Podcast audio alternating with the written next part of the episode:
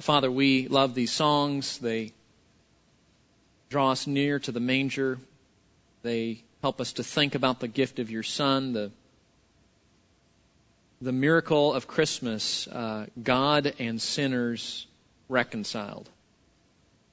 And as we uh, and we investigate the incarnation now, as we look into the book of Hebrews behind the curtain to see why you did this and and the significance, whether this is our first Christmas or whether we are veterans at celebrating Christmas, that you would remind us and show us your Son and His work for us, and that by that we might see your love and your mercy and your grace and your desire to be restored to your people. So guide us now as we as we uh, talk and as we look at your word. In Jesus' name, Amen.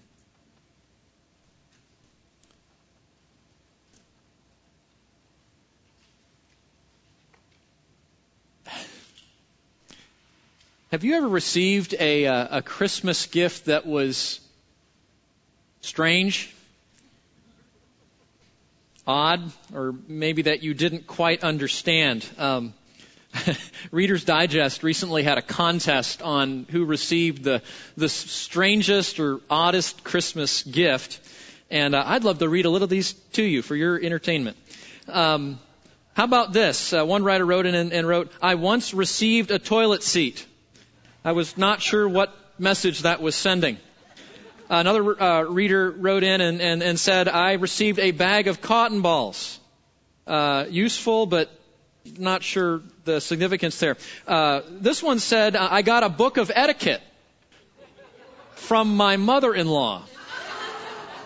So, uh, read in what uh, this this reader uh, said. I, I received in my stocking one year a single purple shoelace uh, another uh, writer uh, reader wrote in and said, uh, I, I, got you know you've seen those those little candy canes that have the M and M's in them. You've seen the little plastic candy canes. So I got one of those, and it looked like an off-brand of M and M's candy in a plastic tube. And I realized once I tasted them, they weren't just off-brand; they were made of lentils, lentil M and M's. Anyway, uh, um, one one uh, reader wrote in that she was given a literal lump of coal. She went back and asked her friend, "How am I supposed to interpret this?" And the friend said, "It's the gift of warmth." now the former best friend uh, there. Uh, a used candle. Used candles are not good. Um, oral hygiene kit complete with tongue scraper and dental tools, as well as the toothbrush. And then uh, one year, uh, a, a young lady said she was she was dating uh, this guy, and the guy kept saying, "I have the perfect present for you, the perfect present for you." And when she opened the perfect present, it ended up being an electric shock collar for her puppy, which uh, again he wasn't sure what to do with that. She did never use it though, so and boyfriend is no longer around. So um, this happened in our own family, okay, and, and not from one of you, but not from one of you, just just saying, uh, but from a person uh, very kind to give my daughter a Christmas gift. Uh, she opened a gift that was confusing and strange. It was a clearly used stocking, maybe from a garage sale, with the name Fred on it. now, if we'd gotten Fred and Wilma, maybe there would have been some uh, sense there. And, and I'll remember, I'll, I'll never forget. Uh, I was, I was a kid. I was probably in seventh or eighth grade, and I had, I had saved all my money working hard that year for a mountain bike, right? I, mean, I was going to get this mountain bike. It was a nice one and, and went and got it. And uh, a few months later, I went to go ride it and noticed it was no longer in my garage because someone had stolen it. And uh, you know about devastation. And uh, so I, w- I was really hoping for a new bike for Christmas, right? And you know, you come out and you look at the tree, and you know, by the time you're in eighth grade, you can kind of figure out, you know, is there a bike there or not? You know, it's like the big package, or, and nothing was fitting a re- mountain bike replacement. And I remember uh, getting all my gifts, and, and mom and dad brought this last gift in a little box, and and I opened it up, and it was this old key. And I'm thinking, okay, well, uh, I, I'm too young to have a car, although that wouldn't have been bad, right? And uh, turns out that it, it, was, it was the spare key to the family van.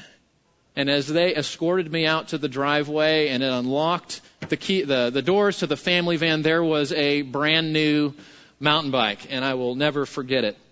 But see, the thing about that was, it was a great gift.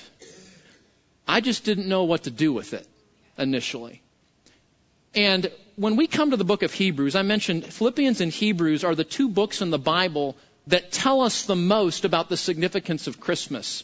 And so as, as we come around the book of Hebrews this morning to, uh, to, to see the significance of the incarnation of Jesus becoming a man, we, we find something. As we unwrap the book of Hebrews to discover the wonder of Christmas and the significance of Jesus coming to earth as a baby, we might be a bit surprised or even a bit confused, uh, the, the way that I was when I unwrapped, you know, the old key. Why did he come? Why did Jesus become a man? Now here's Hebrews' answer. Ready? And this is, this is the theme of the book. He came, you ready to unwrap it? To become a high priest. Now at this point, you're feeling like you just got a stocking with the name Fred on it, right? What am I supposed to do with that? And that's because we're a bunch of Gentiles. We're not Jewish we don't understand that the book of Hebrews was written mainly to a Jewish audience. And, and there's significance here in Jesus coming as the high priest. In fact, the, the, the writer is so moved by this, he's going to spend 13 chapters talking about it and the significance of it. But if you're like you and me, you go, I want to be excited. I know I should be excited. I'm just maybe needing a little help with that. Why do we need a high priest, and why was Jesus given so that he could be our high priest? So I want to invite you uh, to the book of Hebrews, if you're not already there, to Hebrews chapter 2, verse 17. Hebrews chapter 2, verse 17. We're going to look just at two sections in Hebrews today, but we're going to jump all over the book because it really is the, the main theme of the book. But look at Hebrews chapter 2, verse 17. This is, this is where we get to the Christmas stuff in the book of Hebrews, okay? So, so look with me here at Hebrews chapter 2 verse 17. You follow along as I read. Therefore, he, that's Jesus, had to be made like his brethren, that's people, in all things, right? He had to become human. He had to become a man. Why? Look at the verse. So that he might become a merciful and faithful high priest in the things pertaining to God to make propitiation for the sins of the people. So there it is. You ready? Why did Jesus come? When we ask Hebrews the question, why did Jesus come? The book responds to be our high priest. That's, that's the gift of Christmas, is Jesus the high priest. And, and, and, and unless you think that this is a passing comment in Hebrews, just flip the page to Hebrews chapter 8, verse 1. Okay, the writer is, is so set that we don't miss this. Look at chapter 8, verse 1. You ready? Are you looking? Okay. Hebrews chapter 8 verse 1. Now the main point in what has been said, okay, so if we're confused, what's the main point in what the writer is trying to say? He's eight chapters in now. What's the main point? The main point in what has been said is this. We have such a high priest. See, that's the message. That's the main point. And again, the, the challenge for us is, okay, so what? Okay, why do I need that? Why should I be excited about this. And, and, and uh, I did the math for you. There are 36 references in these short chapters to the word priest or priesthood or, or something related to priest. So, so this is the theme, and I want to show you this morning why you should be excited about this. Okay? I'm going to show you. And uh, so we're, we're going to see in our time, Lord willing, two Christmas responses to Jesus the high priest.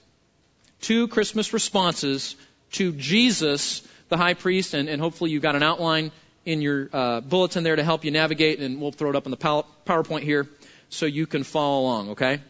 This is the theme. This, this is the hub around which the book of Hebrews revolves around. So, so we've got to get this right, okay? So let's back up. We need to kind of get a running start as we get into the Christmas sections of Hebrews. So go back to chapter 1, verse 1. And, and these are, these are great verses, guys. These are like what Terry preached on in Revelation 1, the description of Jesus, or what Paul talks about in Colossians 1, a description of Jesus. This, this is, this is a great, great section describing Jesus in his person and in his work. Look at this. Chapter 1 verse 1. God, as after he spoke long ago to the fathers in the prophets in many portions and in many ways. That's a reference to the Old Testament there. Verse 2. In these last days, in these last days, this is the climax, right? This is the culmination of Revelation. In these last days, He has spoken to us in His Son, whom He appointed heir of all things, through whom also He made the world. And He, Jesus, is the radiance of His glory, the exact representation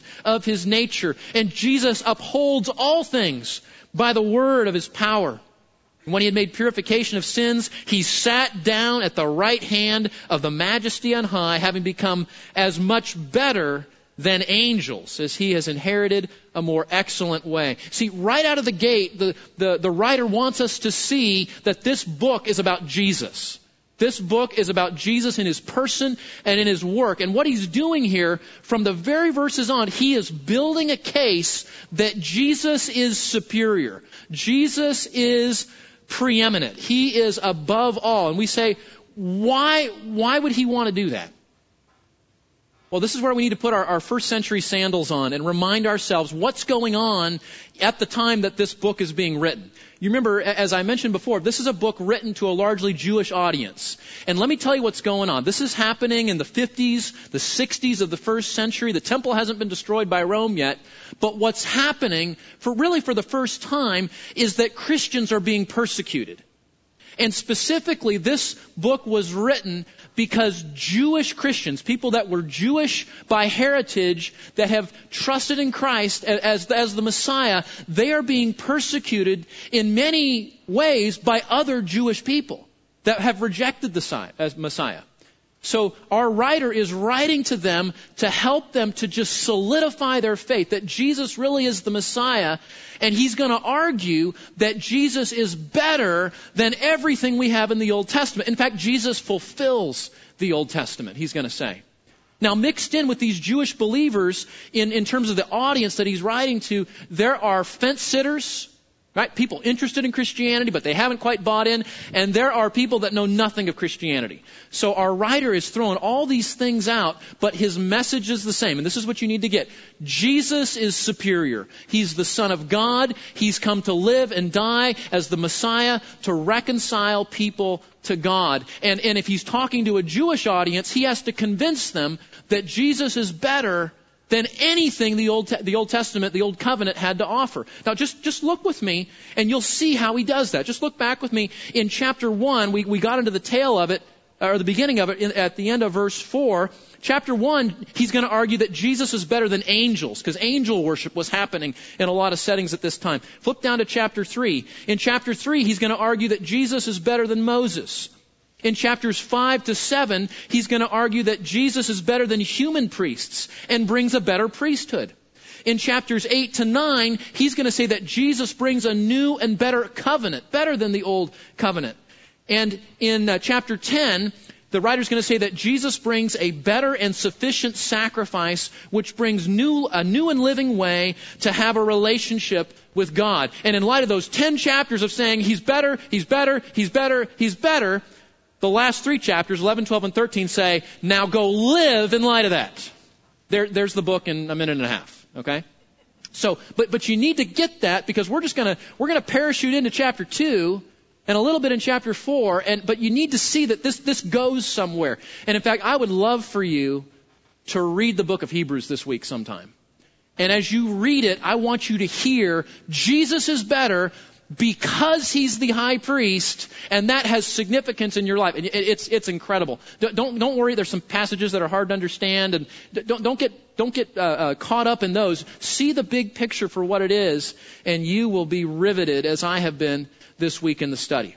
Okay? So in light of the fact that Jesus is better, here's what he's going to say. Look at chapter 2, verse 1 chapter 2 verse 1. In light of Jesus being better, chapter 2 verse 1. For this reason we must pay much closer attention to what we've heard. So he snaps his fingers, he looks at his audience and says, Jesus is better, you need to listen to this. You need to pay attention. You, you, need to be on point with what I'm about to say. And in fact, he's going to say it again in chapter 3 verse 1. Therefore, holy brethren, partakers of a heavenly calling, consider Jesus. Pay attention to Jesus. Focus on Jesus. He's drawing them to see if Jesus is really superior, we better pay attention to his message, shouldn't we? We better pay attention to why he came. And, and our, our writer is writing lest that his audience miss Jesus and fail to enter the future heavenly rest that he later talks about. But he insists on this one main idea. It's really the theme of the whole book, and it's this Jesus is the true and ultimate high priest. You say, great. What do I do with a stocking that says Fred on it? Well, let's look. Let's now go to the Christmas section, okay? Chapter 2, verse 14. We, we looked at a verse a moment ago. Let me read the section and then we'll unpack it, okay? Verse, chapter 2, verse 14. Therefore, since the children share in flesh and blood, he himself likewise also partook of the same, that through death he might render powerless him who had uh, the power of death, that is, the devil, and might free those who through the fear of death were subject to slavery all their lives. For assuredly he does not give help to angels, but he gives help to the descendant of Abraham.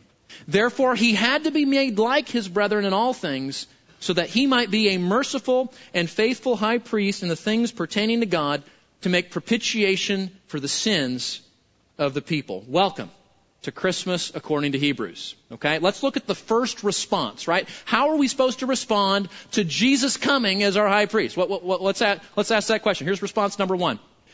Don't harden your heart toward Jesus the high priest who can redeem you. That's the first message of Hebrews. As we learn of Jesus as the high priest, the writer is going to plead with people, do not harden your heart to this man. Because he's your only hope. He's the only one that can help you. He's the only one that can redeem you. He's the only one that can make atonement for you. Okay, so let, us let's, let's watch him unpack this. Okay, look back at the text. Look at verse 14. Since the children share in flesh and blood, he himself likewise partook of the same. And then down in verse 17, he says something very similar. He, Jesus, had to be make, had to be made like his brethren in all things. Now, now right there, that is a reference to something that we call the incarnation. Okay, probably most of you have heard that. That's not the company that makes hot chocolate. It's incarnation. Okay? And incarnation means the eternal God, Jesus, who has always been God, comes to the earth and he takes on a human nature as he comes. So he, he is literally walking the planet as 100% God and 100% man at the same time in the same person. And, you ready for this? Even now, as he sits at the right hand of his Father, he is both divine and human at the same time. You say, why is that significant? I'll show you why that's significant. Okay, we'll get there in just a minute. Okay, but that's what it means, taking on flesh and blood, being made like his brother in all things. He came to take on a human nature while still being God. You say, well, why did he do that? Well, look at verse 17. Verse 17 tells us why. So that he might become a merciful and faithful high priest. That's the point. That's the reason he became human. We say, why a high priest? Well, it tells us. He, he, he did that to become a, a high priest to make propitiation for the sins of the people. Now, do you remember what that word propitiation means? I know it's a big word, and, and it's one of those $100 theology terms, right? But propitiation refers to a sacrifice that's made that satisfies the judgment of God so that it no longer falls on you. Okay, so when propitiation is made on your behalf, what that means is the judgment that you deserve because of your sin is satisfied by that sacrifice so that it is no longer a threat to you. Okay, I, was teaching my kids when they were little, we call it a sponge sacrifice, right? Like a sponge in the kitchen because it absorbs the wrath of God so it doesn't fall on you. That's propitiation. Jesus came, took on a human nature to be a high priest to offer that propitiation. Uh, in the Old Testament, uh, it's not the word propitiation that's word used. It's one that you're probably more familiar with. It's the word atonement. Atonement. Now, you'll remember from your Bibles that the high priest in the Old Testament acted as a mediator between the Israelite people and God. And he did that in many ways. The high priest had lots of roles. There was a whole sacrificial system. And if we had time, we'd go into all of that. But the high point, the, the, the, the red letter date, if you were Jewish and you were living in this time, the red letter date in your holiday calendar, if you were Jewish, was something called Yom Kippur, the Day of Atonement. And this, this was the most elaborate and dangerous day because it involved a very significant work of the high priest. And, some of you know this. You can read about it in Leviticus 16. I'll just overview it for you, okay? It involved five animals, two rams, two goats, and one bull. And on that day, the high priest would go and he would make atonement for himself. He would make atonement for his family. He would make atonement for the tabernacle or the temple. And finally, he would make atonement for the sins of the people. He's acting as a mediator between God and people. And the significance of that day was there was a room in the tabernacle and then later on in the temple called the what? the Holy of Holies, or the most holy place. Inside was the Ark of the Covenant, that special gold box that represented the presence of God and the holiness of God to the people. And there were curtains that, that kept that room dark, and you weren't allowed to go back there unless you were the high priest on this one day. Uh, Jewish tradition tells us that they would actually tie a rope to the foot of the high priest because if he did something wrong in terms of all the instructions to do the Day of Atonement and he died, God killed him on the spot like a, like a Nadab and Abihu moment, well, no one wanted to go in and get him out, right? So they'd pull him out with the rope. So this was a dangerous day as the high priest went to make atonement for the sin. He was offering a sacrifice that would resolve the wrath of God so that God and sinners could be reconciled. Is this starting to sound like Christmas a little bit? You see? Okay? So that's the high priest. That's what he did. It removed the threat of judgment. There's just one little problem. And Hebrews is going to rain on our parade when we think about this, okay? What's the problem with the Old Testament system of high priests? Well, hold your, hold your place there, flip over to uh, Hebrews chapter 10. Okay, I'm, I'm going to take you a little bit around Hebrews, so stay with me, okay? Hebrews chapter 10, verse 1. What's the problem with that, right? What's the problem with, with the human high priest? Chapter 10, verse 1 of Hebrews. Are you there? For the law, talking about that system, right? Talking about the Old Testament system, since it has only a, what's the next word? Underline that if you like to underline stuff in your Bible. It's only a shadow of the good things to come and not the very form of things, can never, by the same sacrifices which they offer continually year by year, make perfect those who draw near. Uh oh. That doesn't sound good, does it? Otherwise, would they not have ceased to be offered because the worshippers, having once been cleansed would, well, cleansed, would no longer have a consciousness of sins? But in those sacrifices, there is a reminder of sins year by year. And then there's this shocking statement. It's impossible for the blood of bulls and goats to take away sin. You ready for this? It doesn't work because that wasn't the point. So what's the point of slaughtering all those animals? What's the point of all those rituals, all those routines, the tabernacle, the temple, the holy, holy what's all of that? Well, he tells us it's a reminder of your sin. And that you need someone to intervene on your behalf if you don't want to die and go to judgment. But see, look at the terms there. That was just a what? It was a shadow. You know, it's, it's like, it's like when your kids make a Lego model of a fighter jet and they fly it around the house. You go, oh, that's really neat. And then you go to an air show and you see the real thing. You go, whoa! Right? It's a shadow. It's a picture of what's to come. And a shadow, if you ever looked at your shadow, does two things. It's the form of the object and it points to the object, but it's not the real thing, isn't it? The human priests and the animal sacrifices were not sufficient. Here's why. Because only a perfect priest bringing a perfect sacrifice would work. And since there are no perfect priests, because there are no perfect people, God became a man in Jesus. There's our perfect man. There's our perfect high priest. He had to come as the perfect high priest to do that. Uh, if you're in chapter 10, just back up to chapter 7, verse 26. Chapter 7, verse 26. He writes, For it was fitting for us to have such a high priest. Now here's the description of Jesus. Ready? Holy, innocent, undefiled, separated from sinners, and exalted above the heavens, who does not need daily, like those high priests, to offer up sacrifices first for his own sins and then for the sins of the people. Why? Because he did it once and for all when he offered up himself. See, th- this is radical language. Jesus comes as the perfect man to be the perfect high priest to offer the perfect sacrifice. You say, a blood, or a bull, a goat, a sheep, What's the perfect sacrifice?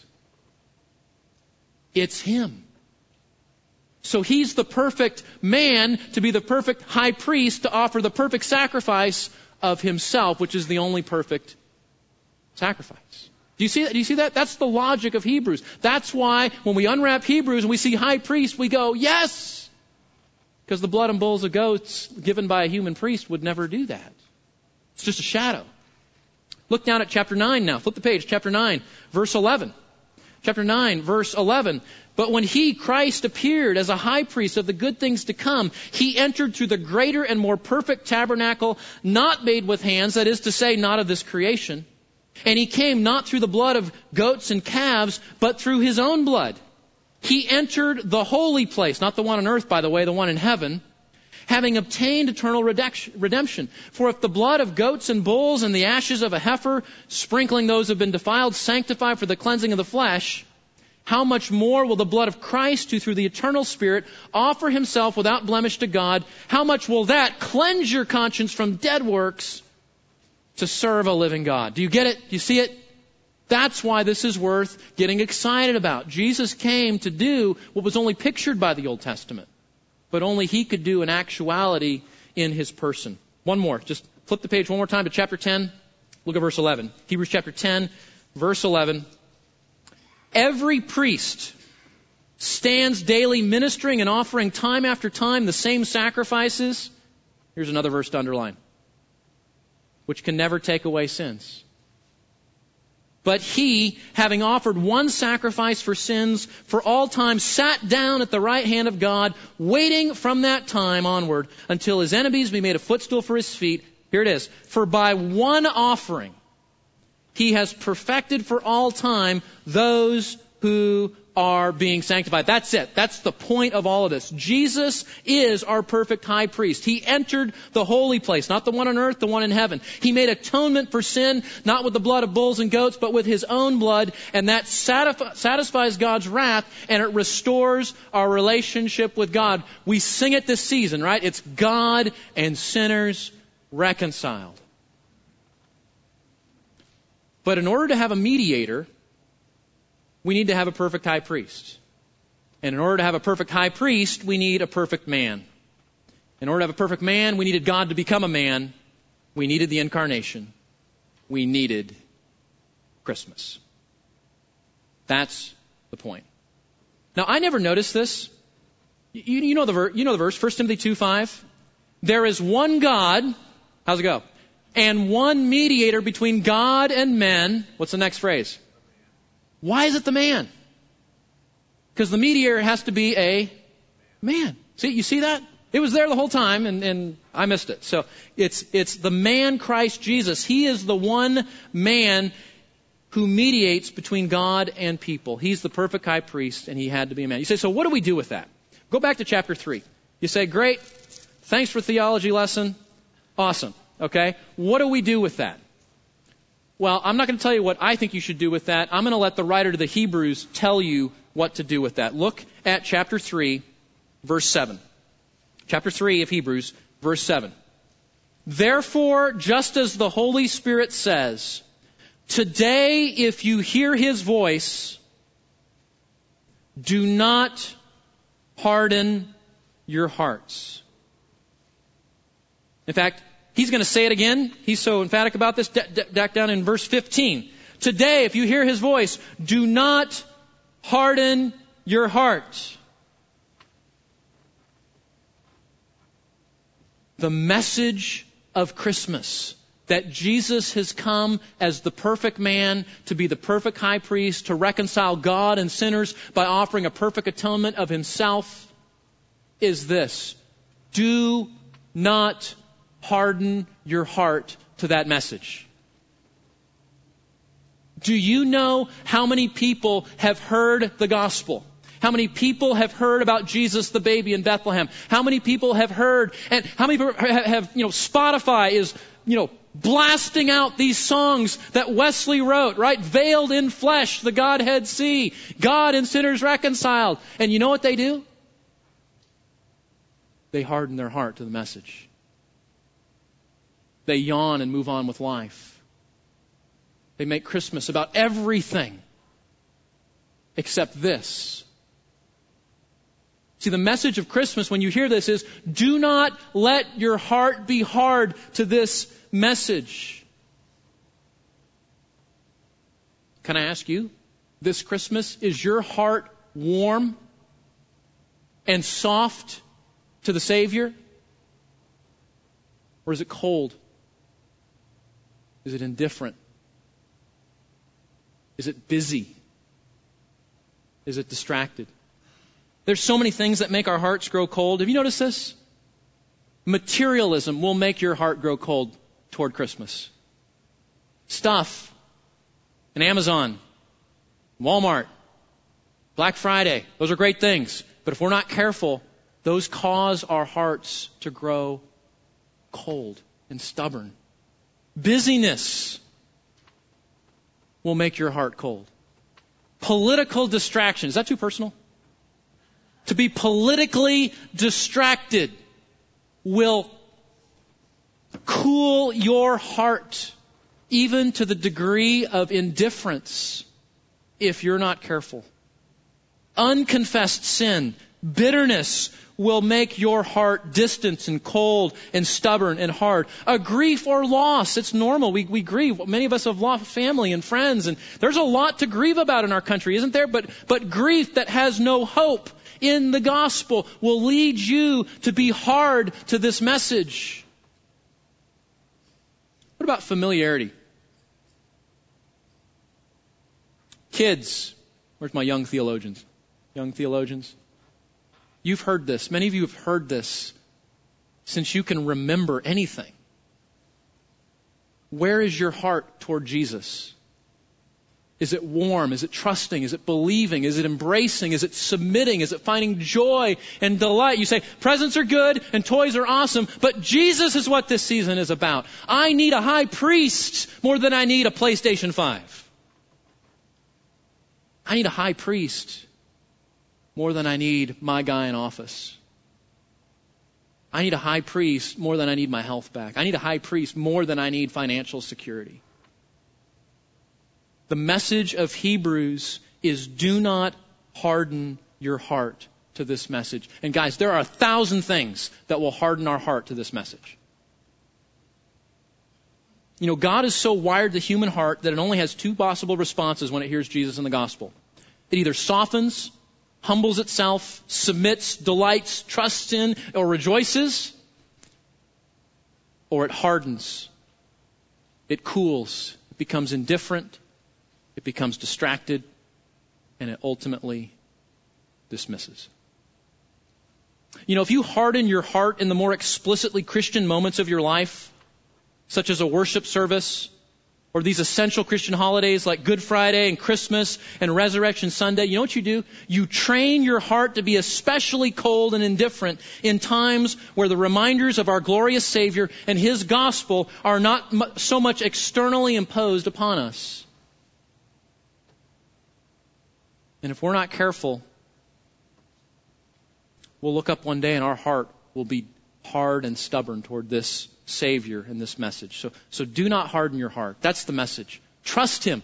Believe in Him. Delight in this. Rejoice in it. But don't let your heart become hard. That's response number one to Jesus, the coming Christmas high priest. Let's look at response number two. Response number two. Draw near to Jesus, the high priest, who can help you. Draw near to Jesus, the high priest, who can help you.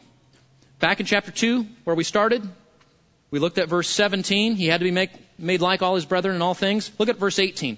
For since he himself was tempted in that which he has suffered, he is able to come to the aid of those who are tempted. Not only is Jesus our high priest who can redeem us, he's our high priest who can help us. This isn't just about salvation, this is about sanctification. It's not about coming to Christ, it's about living as a believer. That's the second part of this. He can help you because he's the high priest. In fact, this whole section, this point here, that Jesus is able to help those of us, excuse me, is expanded on in chapter 4. So just flip down to chapter 4. This is the last time I'll take you anywhere, I promise. You can stop in 4. Chapter 4 verse 14. Therefore, since we have a great high priest, there it is, who has passed through the heavens, Jesus the Son of God, let us hold fast our confession. For we do not have a high priest who cannot sympathize with our weaknesses, but one who has been tempted in all things as we are, yet without sin. Therefore, let us draw near with confidence to the throne of grace, so that we may receive mercy and find grace to help in our time of need. Look at this. As, we expand this out, watch how Jesus helps us in the day to day, right? That, that's what he's focused on now. Jesus is your high priest and he enables you to endure. He enables you to keep going, the text says. That's verse 14. Notice, Jesus passed through the heavens. There's an illusion here. The high priest had to go into the outer court into the holy place, into the most holy place, the Holy of Holies, to make atonement. And, and Jesus here, the writer here is saying that Jesus didn't pass through an earthly tabernacle, he passed through the heavens. He went as it very were, as it went, as it were, to the very place of God and made atonement, a true atonement, in the heavenly places. And in light of that, in light of that amazing gift, what does he say? He says, let us hold, confa- hold fast our confession. You say, what does that mean? Well, if you read Hebrews, you know what that means. Holding fast your confession means you don't fall away. It means you keep on believing. You keep on the narrow road. You keep on living out your faith. You keep on trusting in Jesus. You keep on seeking Him and, and honoring Him and pursuing Him in all that you do. And, and we know, the Bible is very clear, a true believer can never lose their salvation. We understand that. But the Bible is also clear that one of the ways you know that you're truly a Christian is you keep on believing. You keep on enduring. And the writer to Hebrews is saying, it's a real threat. How many of you know somebody who's professed Christ at one point and fell away? Okay? It happens. And, and, this is here so that we don't do that. This is here so that we know how to endure, so that we don't get discouraged. And we need this. Do you, you know how people usually fall away from the faith? I mean, sometimes people have like a, a huge, just, you know, life changing situation and, and they, they abandon their faith. But you know usually the way people abandon their faith? It's a slow, gradual process. They didn't wake up one morning and say, I'm going to ditch this Christianity thing. But they didn't maybe pursue communion with God in, in their Bible and in praying. Something happened and they distanced themselves from some of their Christian friends. You know, they get distracted by their career and sports. They get, they get caught up in the world. They get, get caught up in politics. They get caught up in finance. And, and, and before you know it, they're walking away. And, and like Jesus in the parable of the sower and the soils, the cares of the world and the deceitfulness of riches choke the word. It dies. That's how people fall away. And I want you to see that we need a high priest. You know why we need a high priest? Because he is the key to our endurance. Jesus enables us to continue in faith. Jesus enables us to keep believing. He enables us to keep on trying, though there's a thousand reasons to be discouraged. He helps us when we put our faith in a political process, when we tolerate sin and worldliness, when we, we, we grow bitter toward others, or we just plain stop trying, Jesus rescues us from those horrible things that can cause us to abandon our faith. Now, can I ask you a question? Do we need endurance now more than ever? How was your 2020?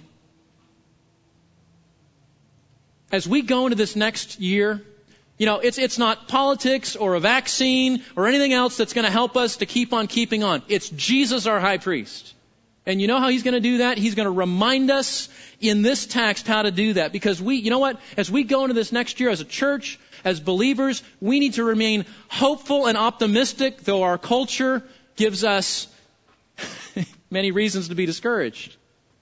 Whether it's government or politics or, or injustices or whatever. In this next year, we need to strive for unity and community, even when things are difficult. We need to not be distracted from our evangelistic mission. We need to love our neighbor and practice righteousness. And these are all things that, that God calls us to do, and we need His grace to help us to endure. So, how does He actually help us to endure? Let's look at the second part here. Jesus helps us to endure how? By sympathizing with you in your struggle because He has been tempted in all things as you are.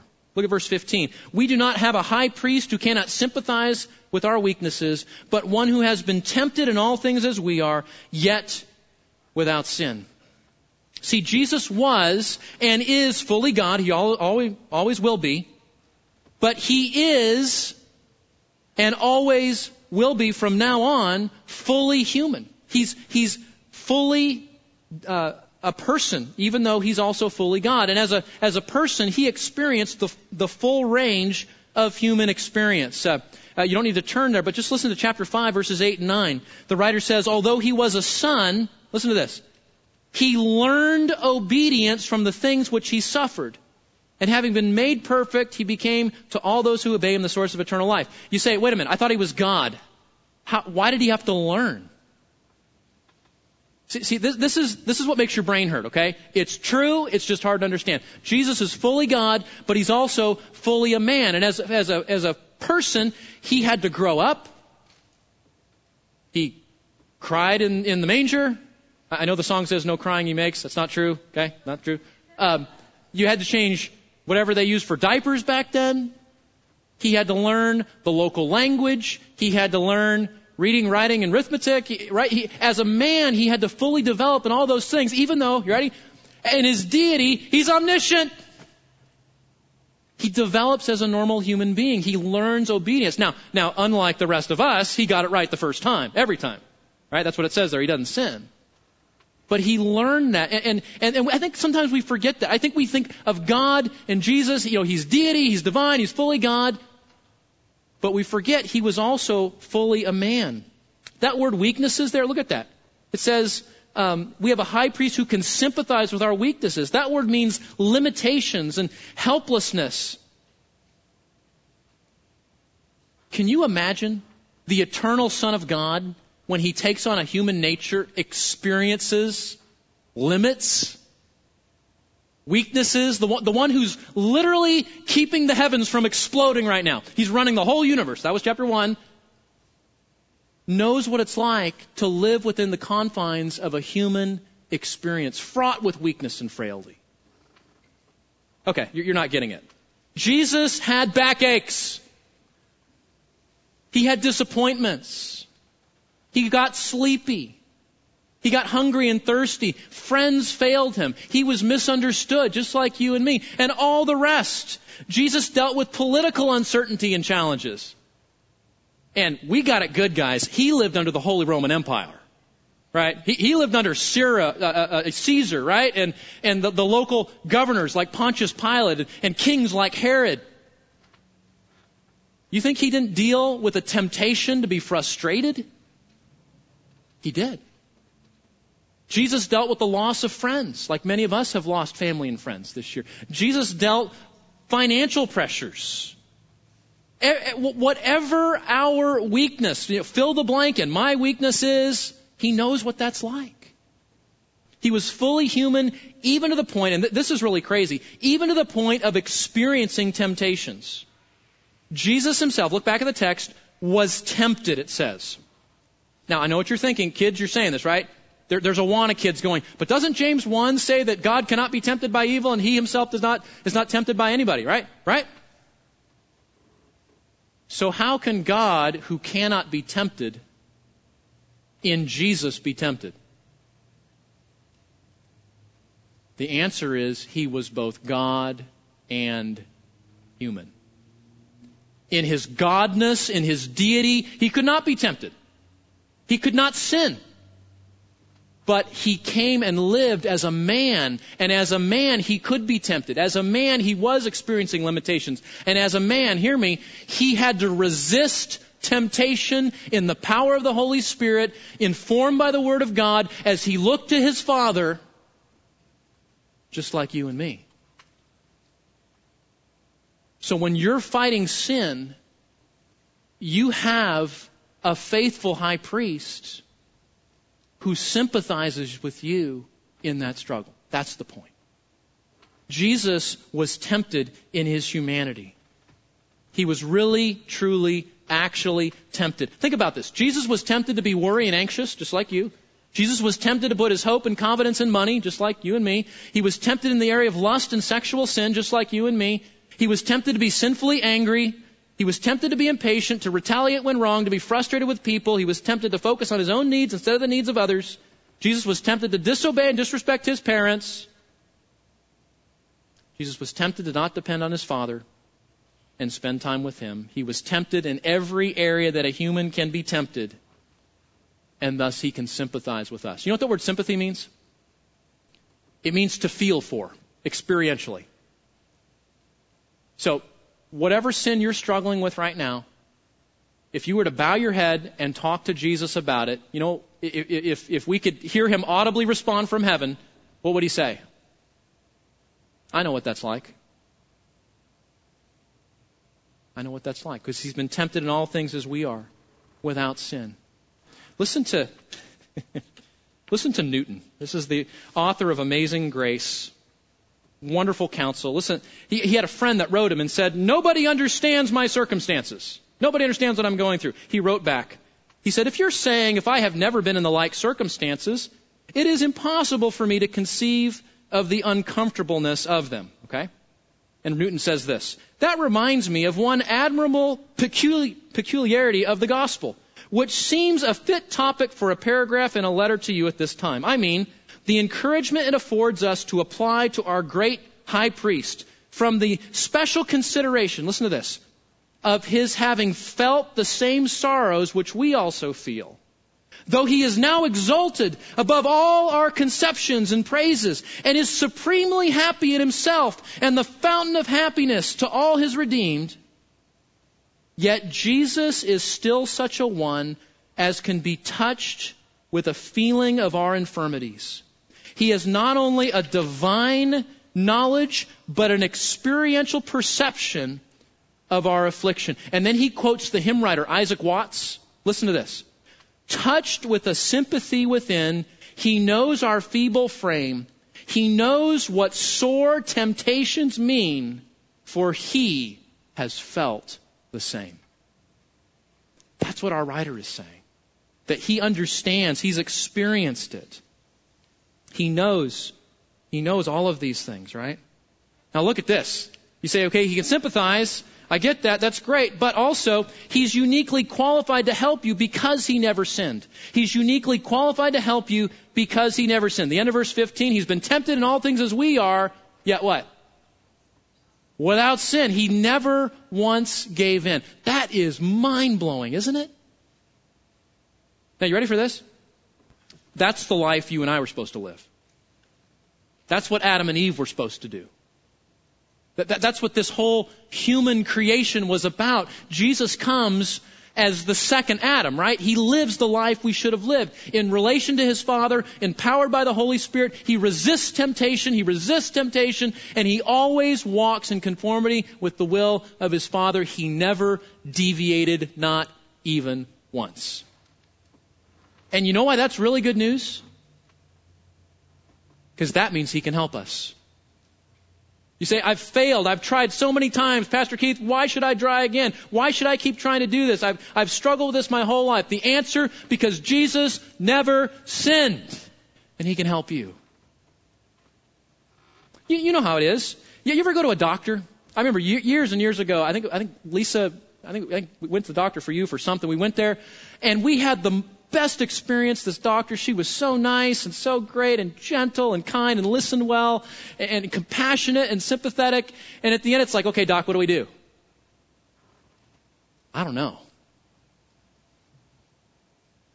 See, compassion is only valuable, in this case, if it's coupled with competence, right? Jesus sympathizes with us. We get that. He feels for us, but he's also competent. He can help us to do something about it. And that's what we see here is both the compassion and the competence. I mean, if you're struggling with anxiety, who would you rather talk to? The person that says, Oh yeah, I struggle with anxiety too, just like you. I have panic attacks every day. Taking all these meds and, you know, man, the sky is really, really, really falling today and, and I just, you know. Or do you want to talk to the person that says, Yeah, I know what anxiety is like. I've battled that. I have. I've struggled and, and I've found a peace that surpasses understanding as I've learned to cast all my anxiety on Him because He cares for me. You know, I struggle some days, but God is my growing joy in the midst of my troubles. Who do you want to talk to? You want to talk to the one that can help you, right? The one that's been successful. And that's what Jesus did. He was successful. Uh, and, and we see this, we don't have time to look at it. You say, how was Jesus successful? He relied on his Father. He depended on the Holy Spirit. He was fed by the Word of God. He, sto- he stared down the devil and said, man will not live on bread alone, but on every word that proceeds out of the mouth of God. That's how you do it. And that's how Jesus did it. And we can turn to Him and He can help us. And that's, that's number four here. Jesus will supply what you need to resist temptation when you come to Him for help. He will supply what you need to resist temptation when you come to Him for help. Look at, look at verse 16. Therefore, okay, here's the action step, right? You want the action item? What do we do about this? Here we go. Let us draw near with confidence to the throne of grace so that we may receive mercy and find grace to help in our time of need we open up the Christmas present of the book of Hebrews. What does it say? Jesus is our high priest. We stare at it like Fred with a stocking. We go, what do we do with that? We don't harden our heart to the message that Jesus has come to make atonement so that God and sinners can be reconciled. He's our life, right? He's our only hope to have a relationship with God. And secondly, we're seeing here, He can help us with our afflictions today. The point here is He can help you with your need. He can help you with your sorrow. He can help you right now with the struggle, with the temptation, with the loss, with the anxiety, whatever it is, He can help you. Why? Because He's lived it. He feels for it. He's, he's gone through it just like you. He can sympathize with you and He's done it without sin. And therefore, He says this. Will you come to me and let me help you? Could it be that you're struggling and you feel like there's no answer to your situation? Because you're just not asking for help. Listen, Jesus says, let us draw near with confidence. You say, why confidence? I think a lot of people are scared of God. I think that's why that's there. I think a lot of people think if I go to God and I tell Him what I'm really like, what I've really done, what I'm really struggling with, the things I've really thought, the things I've really said, the things I'm really struggling with, He's going to condemn me, He's going to judge me, and He's going to say, go somewhere for help. I think that's why that word is there. And yet we have a sympathetic high priest. You go to Him and you will not get condemnation, you will get compassion. You will not get judgment, you will get grace as you go to Him honesty, honestly in the brokenness of your heart, saying, Lord, here I am, I'm struggling. Will you help me? We go, notice the, the, the throne, right? We go to the throne. Where's Jesus right now? We, we saw it in Philippians. He's sitting at the right hand of the throne of God. He is exalted. He's not here in a manger. He's ascended and exalted on his throne. And you go there and you think, is that even safe to do? What does it say? You go what? Confidently. Boldly. You, you can walk, as it were, into the Holy of Holies and live to tell about it, is what he's saying. You have that access because of this high priest. You have the privilege of being a son or a daughter in the family. And just as when your grandkids come in the house, it doesn't matter what you're doing, grandpa, what do you do? You drop what you're doing, you take those kids into your arms. That's the picture. We come confidently, we come boldly, because we know there's not going to be judgment, there's going to be compassion and care, not indifference, but sympathy. And notice when you go to Him, when you turn to Him, He's going to give you divine medicine.